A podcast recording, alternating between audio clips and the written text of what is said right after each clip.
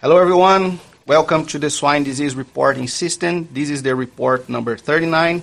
My name is Edison Magalhães here at Iowa State University. Hello, my name is Giovanni Trevisan here at Iowa State University. Hello, Daniel Linhares, also with Iowa State. And today we're going to cover the findings for the, the, the SDRS for the, the month of April 2021. But first, let me introduce you guys our guest here. We have our special guest today, Dr. Eric Burrough. Uh, he's a professor here at Iowa State University and leads the ISU uh, VDL diagnosticians team. And also, Dr. Burrough uh, is the current vice president of the American Association of Veterinary Laboratory uh, Diagnosticians Association. Thank you, Dr. Burrough, for your time. Glad to have you here today. Sure, yeah, good afternoon. Thanks for having me. Looking forward to uh, discussing the SDRS today. Great. Let's get started. We have a, a, an overall question here for you first. So, in your opinion, what is the value uh, of programs such as, as the SDRS for the swine industry when we look to those mega trends? Yeah, no, I think that's a great question. You know, historically, there have been kind of anecdotal reports or maybe even just opinions about certain seasonal patterns of uh, pathogen recognition or disease diagnosis, or even temporal increases in different diseases. But you know, until now, we really haven't had tools that could let us screen and, and view those patterns, uh, at least not graphically. You know, when we really wanted to do this maybe five or six years ago, it would require a whole lot of manual collection and, and manipulation of data, which can be prone to error. So this this ability to just continuously look at the data, I think, is, is really useful to see those patterns and variances. You know, I think in the end, it lets us just generate better questions, and, and those questions can then let us potentially time specific mitigation efforts and see if they change things then, um, you know, as we move forward and, and, use the system to look at changes uh, forecasting. Mm-hmm. Oh, great. Thanks for your points. So let's get started here on the first page of the, the SDRS, which is the page that covers uh, PCR detection for PRRS. Uh, Giovanni, what are the, the highlights from, the, from this month? Well, during the month of April of 2021, there was a moderate increase from PRRS virus detection, and then that was coming basically from the wean-to-market age category. When we look for that detection at a state level, we saw this increase in detection that was occurring in Nebraska, Ohio, and more recently at the end of the month in North Carolina. Mm-hmm. So uh, there was this question to the advisory group what has been contributing, and they mentioned for us that there is a contribution from these animals that was placed coming from uh, positive sow farms, those broke during the winter, and additionally there was some movements, more specifically in Ohio, of the positive pigs that entered the state and contributed for this increased activity. One thing that we continue to do was monitoring this PRRS virus 144 lineage 1C variant strain situation. Mm-hmm. And the advisory group mentioned for us that the early breaks farms that occur, they are now stable and are deriving very low prevalence peaks to the wind farm farms. But there is some breaks that continue to occur, especially when there is contact with this strain with herds that did not see this strain before. Now that we go through the summer time, it's expected to have low breaks and low activity of virus in general. But the advisory group reminded us that we need to keep an eye, especially during the fall and winter months for a reemergence of these strains again. Mm-hmm. Great, Giovanni. Thanks. Dr. Burrough, in that point, so every now and then we have this emergence of, of new strains for, for PRRS. What would be uh, your advice for, for, for the few veterinarians to quickly identify and diagnose those, those new emerging strains in the field? Sure. So, you know, as a diagnostician on a case, we generally aren't familiar with a, a system's historical issues with PRRS, whether they're you know, have low incidence or frequent incidence with PRRS, and, and even beyond that, we're very unfamiliar with the sequences that they might have. So, to me, anytime a severe or unexpected PRRS infection is, is reported from the diagnostic lab, then sequencing has value. And you know, if people are aware of it, they can ask our laboratory to produce a system-specific dendrogram, so they can actually compare system uh, mm-hmm. detections in their own uh, against what they've had previously, and maybe see, well, is this something new or different? Uh, and they can even compare it to other uh, detections in their region. I, I, think using that sequencing tool is, is invaluable, you know, beyond just whatever the RFLP pattern is, but actually putting it into a dendrogram and saying, okay, how does the entire sequence compare with other things that we've detected in our flow before? Yeah, great point. So now moving on to the next page, which is the page of uh, enteric coronavirus detection by PCR for PED, Delta coronavirus, and, and, and TGE. Giovanni, what are the highlights from the month of, of April 2021? Well, detection of PED was similar to March and was detected a regional activity of PED in the state of Illinois. Delta coronavirus is another situation that's above the expected since uh, January, and that's mostly contributed by some early breaks that occur and continue deriving those peaks to uh, finishing site. So, in that regards, the, uh, the, there is more testing to monitor and surveil this agent that was applied and that else contributed for high positivity. The big point that we have this month is that after a year, since May of 2020 up to April of 2021, 36,000 cases, more than 100,000 samples have been tested for TGE, and only 8 cases are positive for was positive for that agent. So that means we are having a very low circulation of this agent inside of the population that has been tested. Mm-hmm. Great. And Dr. Burrough, here we, in terms of Delta coronavirus, if we compare to previous year, we the detection, PCR detection of Delta coronavirus for this time of the year, for the, the, the beginning of, of 2021, was above the expected. So have you noticed something different in terms of, of clinical presentation of and type, extent, or magnitude of, of the lesions in those cases? No, I would say we haven't. Um, I mean, we've also noticed that there's a increased number of these cases that are coming up positive for Delta coronavirus than what we had seen historically. And I think what's most interesting is it just reminds us how this is a, you know, all of these coronaviruses are different. You know, TGE, mm-hmm. PED, and, and, Delta, even though they're all coronaviruses, they behave very, very differently. Uh, it's very intriguing to all of us that TGE essentially disappeared after PED uh, came. But now we're seeing this, what I would call almost like a delayed spread of Delta coronavirus. At least that's what it seems like to me. You know, we're, we're seeing this um, slowly work its way through, and, and what that means, I don't know. You know I mm-hmm. certainly don't think anything has changed in disease expression, and perhaps it just means that we're now seeing Delta corona start to um, move into herds where it hadn't been before. Mm-hmm. Great. Thank you. So moving on to the next page, which is the, the mycoplasma detection by PCR page page number three. Giovanni, what are the, the highlights from this month report? So, detection of Mycoplasma hyopneumoniae was similar in April when compared to March, even though a moderate increase was observed in sow farm, that we need to keep in mind that was less than 100 cases that was tested in these months. Mm-hmm. So, when we look at regional level, detection of Mycoplasma hyopneumoniae was within state-specific baseline for all the level uh, monitor states.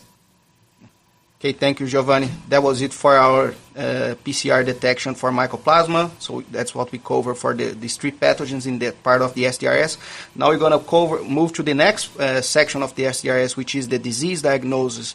Uh, basically, we collect data from the ISU VDL, the diagnostic code data, and Giovanni, what were the highlights in terms of disease detection uh, based on the ISU uh, VDL data?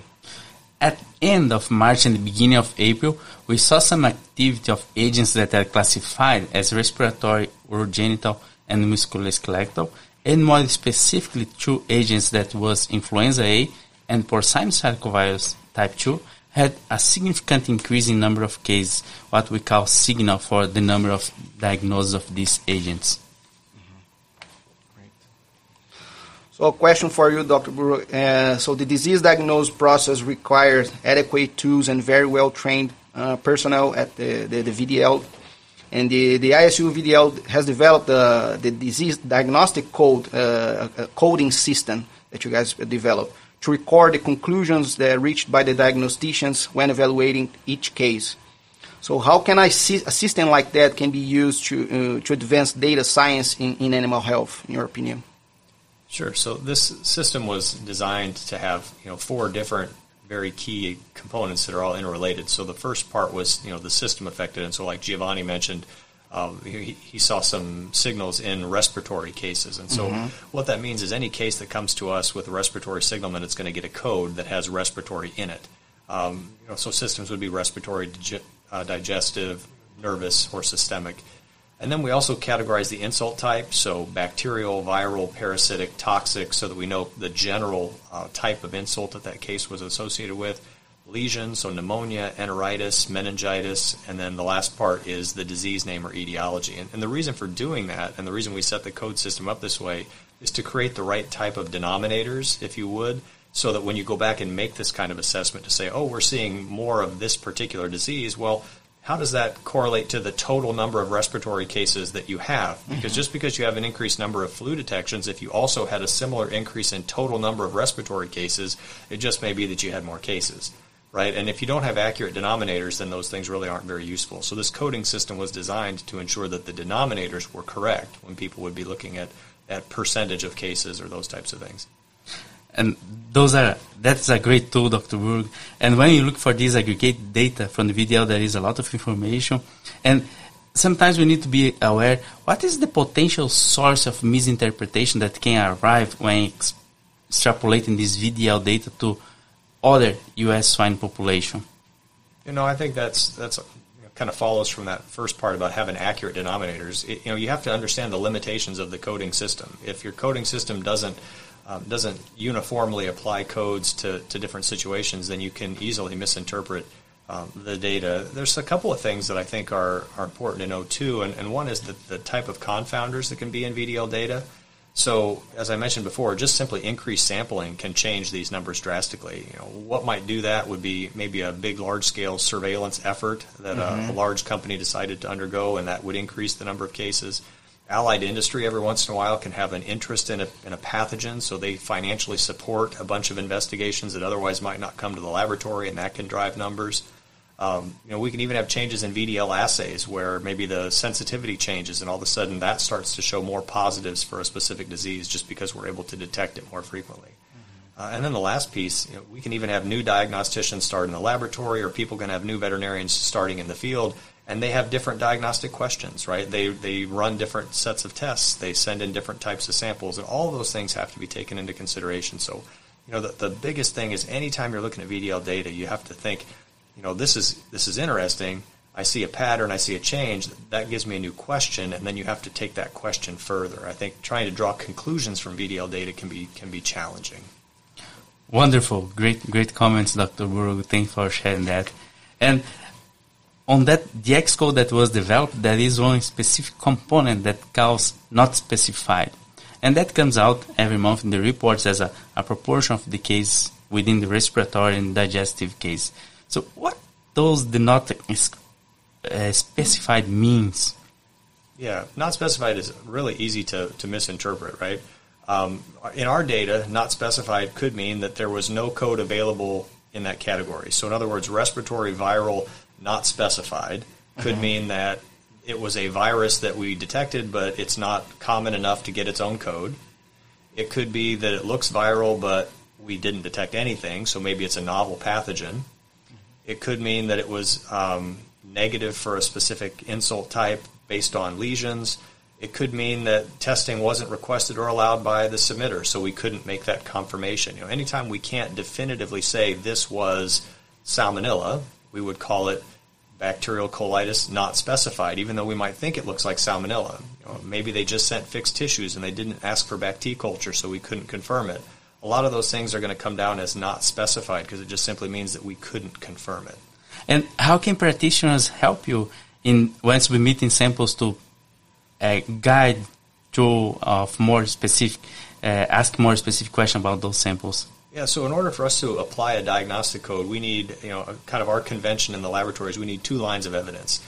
I either need clinical history and a lesion or a lesion and an analyte, you know, two of those pieces of data to be comfortable in applying a code. And so again, if the if there was historical information of, you know, this pig or this flow of pigs was positive for salmonella last week and then you send me a set of just fixed tissues and I see lesions of salmonellosis, well, I'd call that salmonella. That makes sense. We have two pieces of data previous salmonella in the last week plus the lesions that I see. Or if you were to tell me 80% of the pigs are coughing and we detect flu at a very, very low CT, probably comfortable to call that influenza. But if all you do is give me no history and limited number of tests that you'll allow me to run, I can't necessarily confirm an etiology. In sum, bad clinical history can help us a lot in the diagnosis process. For sure. Yeah, just going back a little bit on the on the limitations, I think it's really important for us to understand the, the limitations. But having said that, uh, acknowledging the limitations, as you said, Dr. Burrough, this data can still be used at least to uh, allow people to ask some some questions. One that's pretty kind of obvious when you look at the historic data is the recent kind of um, uh, increased number of diagnosis of Streptococcus suis. And so the follow-up question for you is, based on your experience as diagnostician and interactions with the clients, uh, wh- why is that? any any thoughts on, on that increased detection of suis uh, in terms of diagnosis? Yeah, I mean, there, there may be some underlying actual increase in overall strep, you know, disease but I would say that one of the biggest drivers that I can see and what's different. So I've been you know doing this for 11 years, and I get a lot more requests now that say things like specifically looking for an isolate or looking for isolates to forward to a variety of companies to make an autogenous vaccine. And so I do think that's part of the driver. You know, is maybe in the past you'd see it in the field, a bunch of swollen joints, and you'd say, oh, this is likely strep, and we're going to medicate. Now they're seeing the swollen joints and saying we're going to send those to the laboratory, and in the laboratory we confirm strep. So it's not that the diagnoses weren't happening clinically uh, or weren't happening in the field, but we weren't seeing the samples. So that's a part of it.